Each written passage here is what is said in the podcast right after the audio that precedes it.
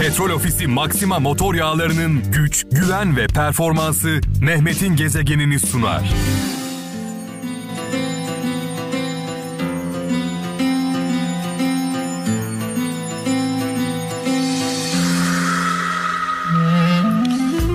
Saat on yedi itibariyle mikrofonumun başındayım sevgili kralcılar.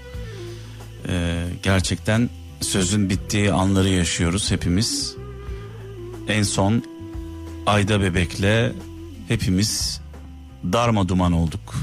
Gözyaşlarına boğulduk.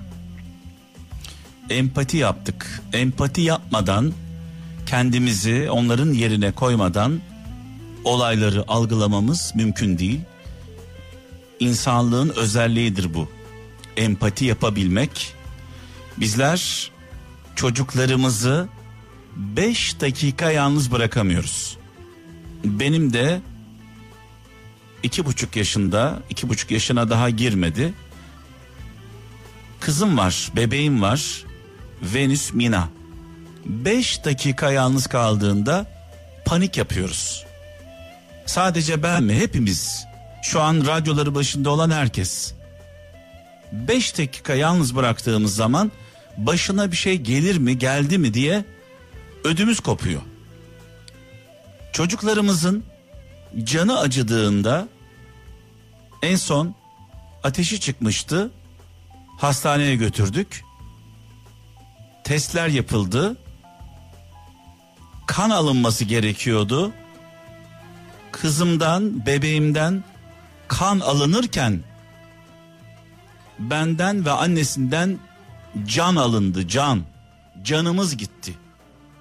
Bir kan tahlili yapılacak. Perişan olduk. En büyük korkum çocuklarımın korkması. Onların gözünde korkuyu görmek. En büyük korkum bir baba olarak.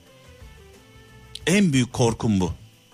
En büyük korkum çocuklarımın gözünde, bebeğimin gözünde korkuyu görmek. Çocuğumuz korktuğu zaman elimiz ayağımız birbirine dolanıyor. Düşünün. üç yaşında, üç buçuk yaşında Ayda bebek doksan bir saat, dile kolay doksan bir saat bir enkazın içinde kaldı. doksan bir saat, beş dakika değil, on dakika değil, on saat değil, doksan bir saat. Hepimiz kendimizi bu bebeğin yerine koyduk. Çocuklarımızı bu bebeğin yaşadığı olayın içine koyduk. Millet olarak gözyaşlarına boğulduk hepimiz. Perişan olduk. Farklılıklarımızı bir kenara bıraktık. Kavga edenler, tartışanlar, birbirine düşenler... Birkaç saat mola verdik. Birkaç saat kavgalarımızı, tartışmalarımızı, ayrılıklarımızı, farklılıklarımızı bir kenara koyduk. Hep beraber gözyaşı döktük. Ayda bebek, Elif bebek, Elif bebek de biliyorsunuz altmış beş saat, altmış beş saat enkaz altında kaldı. Şükürler olsun ki sağ salim çıktılar. Şükürler olsun ki iyiler. Sağlıkları iyi. Birkaç saatliğine de olsa millet olduk, millet. Tek beden olduk. Hep birlikte ağladık. Zengini de ağladı, fakiri de ağladı, eğitimlisi ağladı, eğitimsizi ağladı. Doğuda olanı ağladı, batıda olanı ağladı. C H P'lisi, M H P'lisi, H D P'lisi, AK Partilisi ağladı.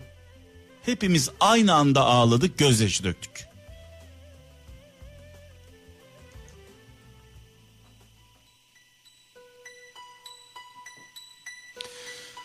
Evet.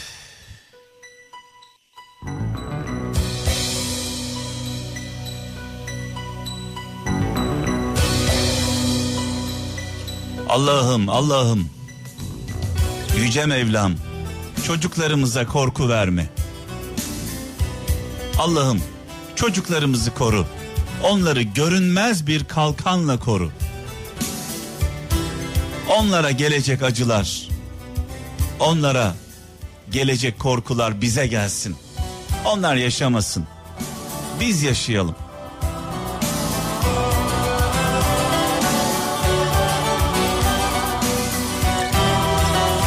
Amin, amin, amin.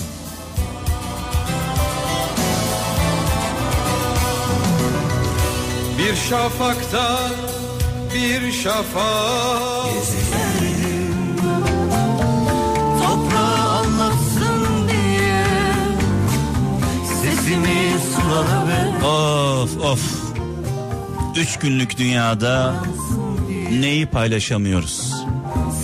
Neden kavga ediyoruz? Neden omuz omuza veremiyoruz? Neden bu zor günlerde kol kola giremiyoruz? Neden birbirimizle uğraşacağımıza bize kötülük edenlerle uğraşmıyoruz? Neden? Neden? Neden?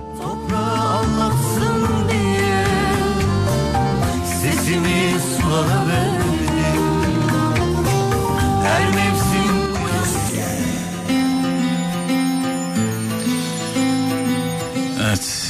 Şu ana kadar İzmir depreminde yüz yedi kişi hayatını kaybetti. Allah'tan rahmet diliyoruz. Mekanları cennet olsun. Nurlar içinde yatsınlar. yüz yedi kaybımız var. Ee, şu an yüz kırk dört kişi hastanede tedavi altında. Toplamda bin yirmi yedi kişi yaralanmıştı. Ee, taburcu oldular.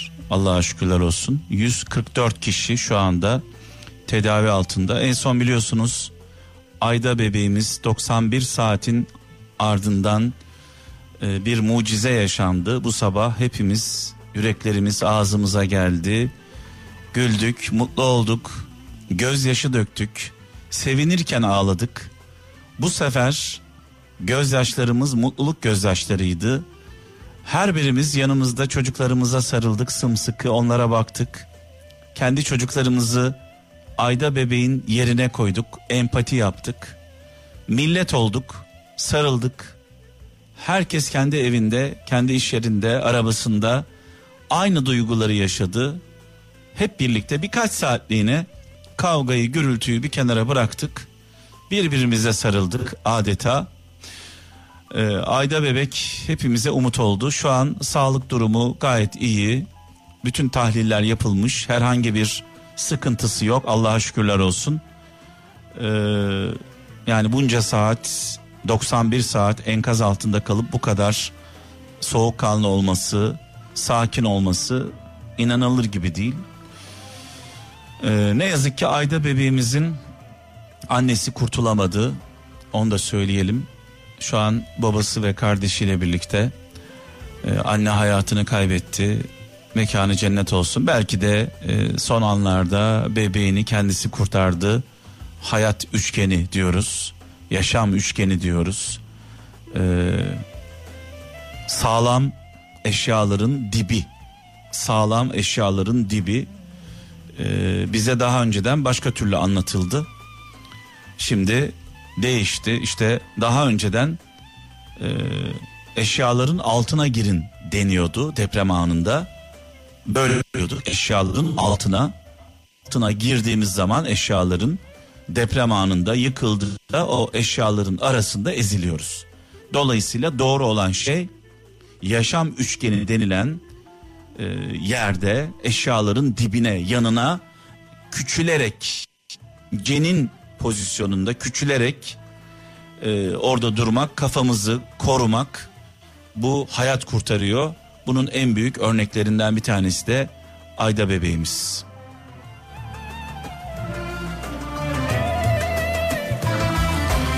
E şu anda dört binada hala çalışmalar devam ediyor. Sevgili kralcılar, neredeyse yüz saati geçtik. yüz saati geçti, hala çalışmalar devam ediyor. Şu ana kadar bin beş yüzün üzerinde artçı sarsıntı gerçekleşti. yüz dokuz kişi olmuş. Biraz önce bir rakam verdim. yüz yedi demiştim ama e, bilgilerimi güncellediğimde yüz dokuz kişiyi kaybettik. Ve toplamda yüz yedi kişi enkazdan enkazlardan sağ olarak kurtuldu. Şimdi burada bir ihmal var. Burada bir cinayet var. Bu binaları yapanlar, bu binaların müteahhitleri nerede? Bu binaların sorumluları nerede? Bu ölümlere neden olanlar tutuklanacaklar mı? Yargılanacaklar mı? Bu da bir cinayet. Bu binalara izin verenler, bunlar yargılanacaklar mı? Yetkililerden bahsediyorum. Bu ölümlere neden olan yetkililerden bahsediyorum. Bir binayı yapanlar var, malzemeden çalanlar var, kolonları kesenler var. Bunlarla ilgili bir yasal işlem yapılacak mı? İki, bu binaların çürük olduğu tespit edilmiş, bir deprem anında yıkılacağı konusunda raporlar verilmiş. Neden gereği yapılmamış? Neden bu binalar boşaltılmamış? Neden bu binalar mühürlenmemiş? Sorumlu olan yetkililer cezalandırılacak mı? Merak ediyoruz. Bu ölümlere neden olanlar ifşa edilecek mi? Kimler? Kimler yaptı bunu? En son İstanbul'la ilgili İstanbul Belediyesi'nin açıkladığı, İstanbul'da yedinin üzerinde bir deprem olursa kırk sekiz bin bina hasar görecek diyor belediye. Analiz yapmış. İstanbul'da bir deprem olursa yedinin üzerinde, Allah korusun, uzmanlar her an olabilir diyor.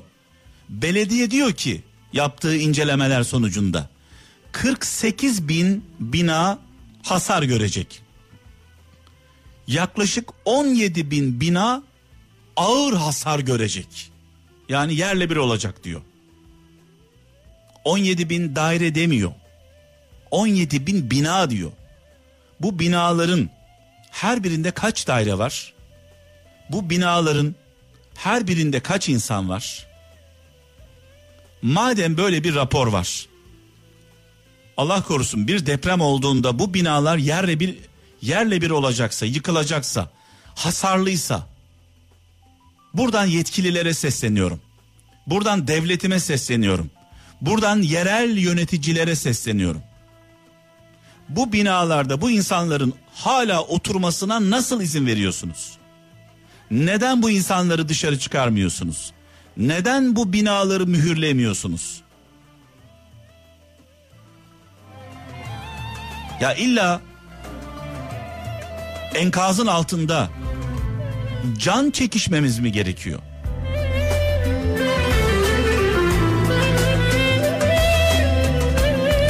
Ayrıca bu binaların, bütün binaların bir planı var mıdır?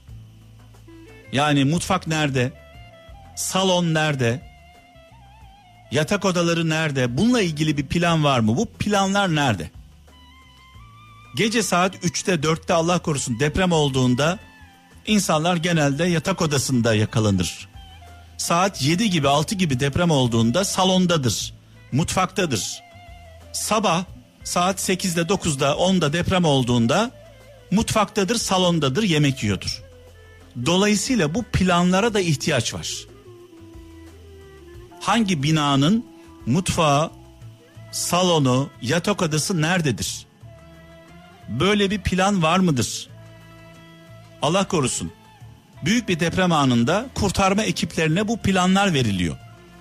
Buna göre ekipler odaları arıyorlar. Yatak odasını, salonu, mutfağı.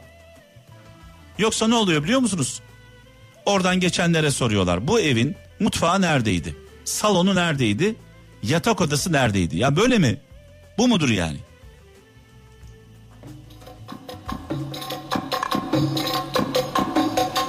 Ah ah. yirmi bir yıl geçti. yirmi bir yıl, koca bir yirmi bir yıl geçti. doksan dokuz depreminden sonra yönetmelikler değişti, kurallar değişti. yirmi bir yılda yirmi bir adım atamamışız. yirmi bir adım ileri gidememişiz. Şimdiye kadar bu kırk sekiz bin bina, İstanbul'dan bahsediyorum, çoktan yıkılmış, yenileri yapılmış olması gerekiyordu.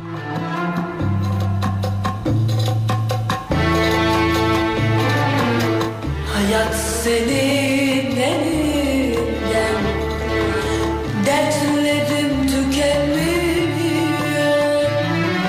Dertlerim senden bir gün göçersin. Hayat merdiveni bu. Kimse, kimse hasarlı binada, çürük binada, ailesiyle birlikte, sevdikleriyle birlikte keyfinden oturmaz. Hiç kimse hasarlı olduğunu bile bile, yıkılacağını bile bile o binada keyfinden oturmaz.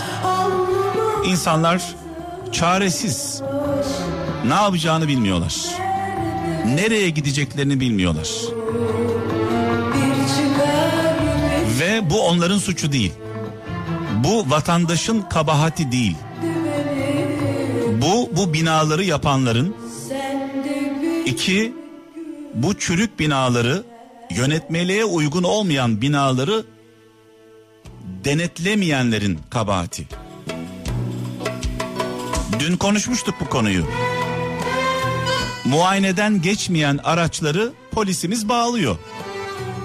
Eksikleri olan, sinyali yanmayan, egzozu kirli olan, fren balataları aşınmış olan, lastikleri aşınmış olan, özetle trafikte tehlike oluşturan araçları trafik polisi bağlıyor. Peki soruyorum. Eksikleri olan, hataları olan evler neden bağlanmıyor? Eğer amaç insan canıysa bu evlerde oturanların canı değersiz mi? Kıymetsiz mi?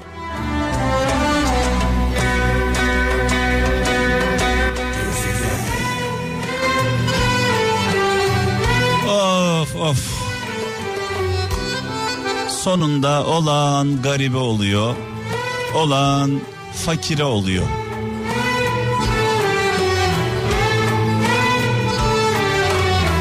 Acı çeken de fakir, ölen de fakir, perişan olan da fakir. Ne adam gibi yaşayabiliyoruz, ne insan gibi ölebiliyoruz ne yazık ki.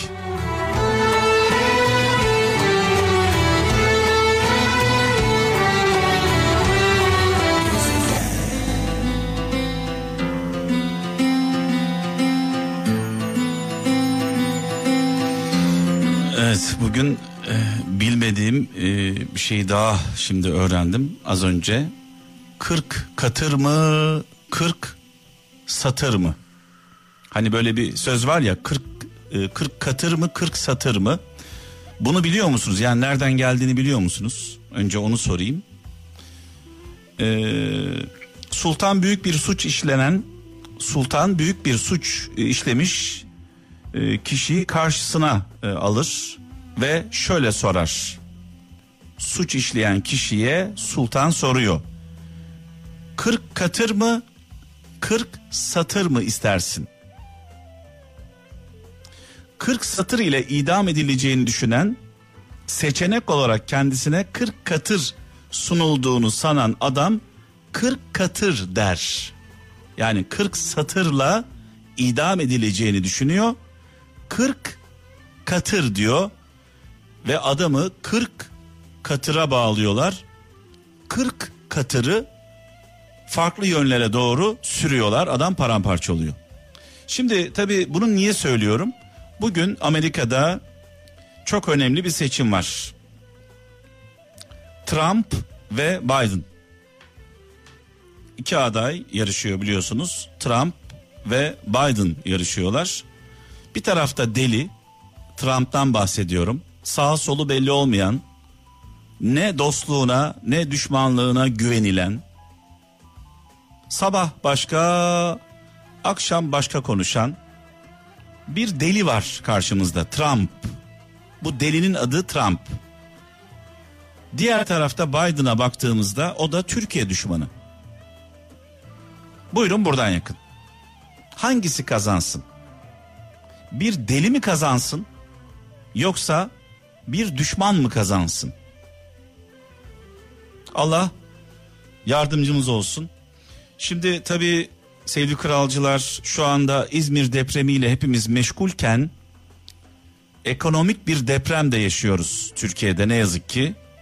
Herkes İzmir depremiyle uğraşırken Türkiye'de çok ciddi bir ekonomik bir deprem de yaşanıyor. Ee, neden bunu soruyorum? Söylüyorum daha doğrusu. Dolar sekiz buçuk lira, lira, liralara gelmiş. Dolar sekiz buçuk liralara gelmiş. Ee, Euro on liralara dayanmış. Yani inanılmaz bir tablo e, ortada. E, dolar, Euro bizi ilgilendirmez diyenlere sadece şunu söyleyebilirim. E, malınız varsa, yani arabanız varsa, eviniz varsa, duruyorsa yerinde, problem yok.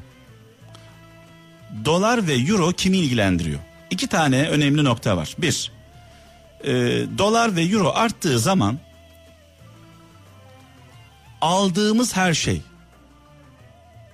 aldığımız her şey, kiralarımız, ekmeğimiz, suyumuz, yani ne alıyorsanız aklınıza gelen her şey pahalanıyor. Pahalanıyor. İki, maaşımız yerinde duruyor. Yani gelirimiz yerinde duruyor. Gelirimiz artmıyor. İhtiyaçlarımız artıyor. Ne oluyor o zaman? Bugün kazandığımızla dün aldıklarımızı alamıyoruz. Fakirleşiyoruz. Hani paramızın değeri düşüyor diyor ya herkes. Paramızın değeri düşüyor. Kazancımız, eğer biz dolarla çalışıyor olsaydık, maaşımız, gelirimiz, kira gelirlerimiz, çiftçimiz ürününü dolarla satsaydı, biz de çalıştığımız yerde dolarla maaş almış olsaydık sorun olmazdı. Problem olmazdı. Ama biz biz Türk lirasıyla e, kazanıyoruz. Yani maaşımızı, gelirimizi, çiftçimiz, köylümüz, ticaret yapanlar, esnaf, berber ne yapıyor? Tıraş yapıyor. Dolar mı alıyor? Hayır. Türk lirası alıyor. Peki aldığı Türk lirasıyla, diyelim ki bundan bir sene önce üç bin lira geliri vardı. Rahat geçinebiliyordu. Bugün yine üç bin lira geliri var, geçinemiyor. Çünkü her şey pahalandı. Her şey dolara bağlı. Her şey euroya bağlı. Çünkü biz Türkiye olarak üretemiyoruz. Eğer kendi yağımızla kavrulsak, kendi kendimize yetsek, kendi ürettiklerimizi tüketsek, dışarıdan bir şey almasak problem yok. İstediği kadar artsın. Ama her şeyi dışarıdan alıyoruz. Neyle alıyoruz? Türk lirasıyla mı alıyoruz? Hayır. Dolarla alıyoruz. Euro ile alıyoruz. Ne oluyor? Alamıyoruz. Evet, Allah yardımcımız olsun. Bakalım bu seçimin sonucu nasıl olacak? Ee, tahminler Biden diyor. Ama bundan önce de biliyorsunuz Trump'la e, Clinton e, yarışmıştı. Bütün tahminler Clinton diyordu. Hillary Clinton diyordu. Tahminler yerle bir oldu. Amerika'da bu arada çok tedirgin. E, seçim sonucu acaba bir kaosa neden olur mu diye bekliyorlar Amerikan halkı da. Amerika seçimleri Türkiye'yi ve dünyayı yakından ilgilendiriyor.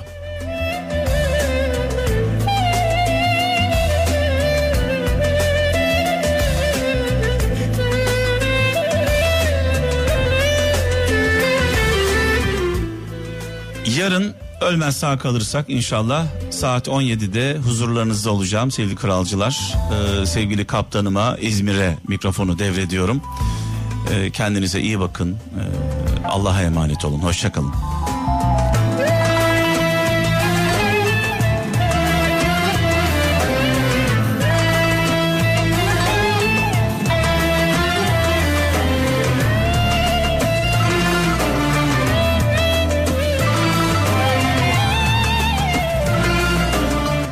Petrol Ofisi Maxima motor yağlarının güç, güven ve performansı Mehmet'in gezegenini sundu.